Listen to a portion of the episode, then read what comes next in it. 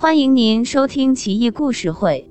借此五百期之机，再次感谢大伙一直的支持与厚爱，让我们继续一路相伴。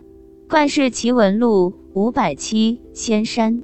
大巴山河岔众多，多高山悬崖，险峻非常。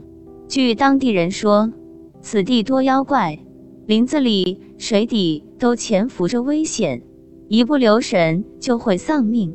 附近百姓都居住在山谷溪流畔，世代以打猎为生，个个剽悍骁勇，却又迷信。有一山崖高耸入云，半空中有一洞穴，在云雾缥缈之间，人们经过这里，抬头仰望。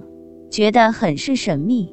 据说，但凡猎人带着猎犬经过这里，稍不留意，洞穴里就会涌出一片彩云，飘然而下。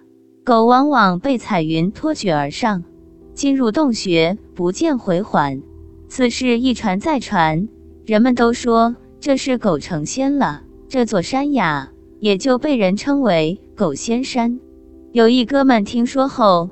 死活不相信，带着一只猎狗，挎着弓箭，直奔狗仙山脚下。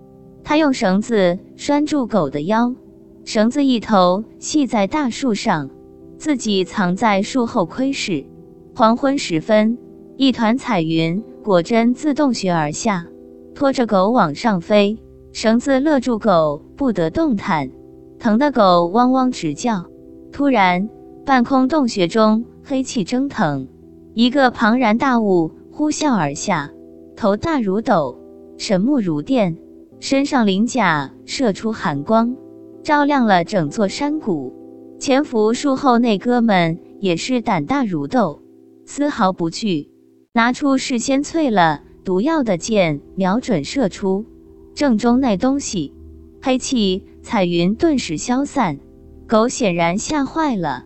惨叫瑟缩一团，那哥们抬头仔细观察洞穴，但实在太高，又没办法登上去查看，只得抱着狗回去。几天后，狗仙山臭气熏天，方圆数里都能闻到腥秽不堪。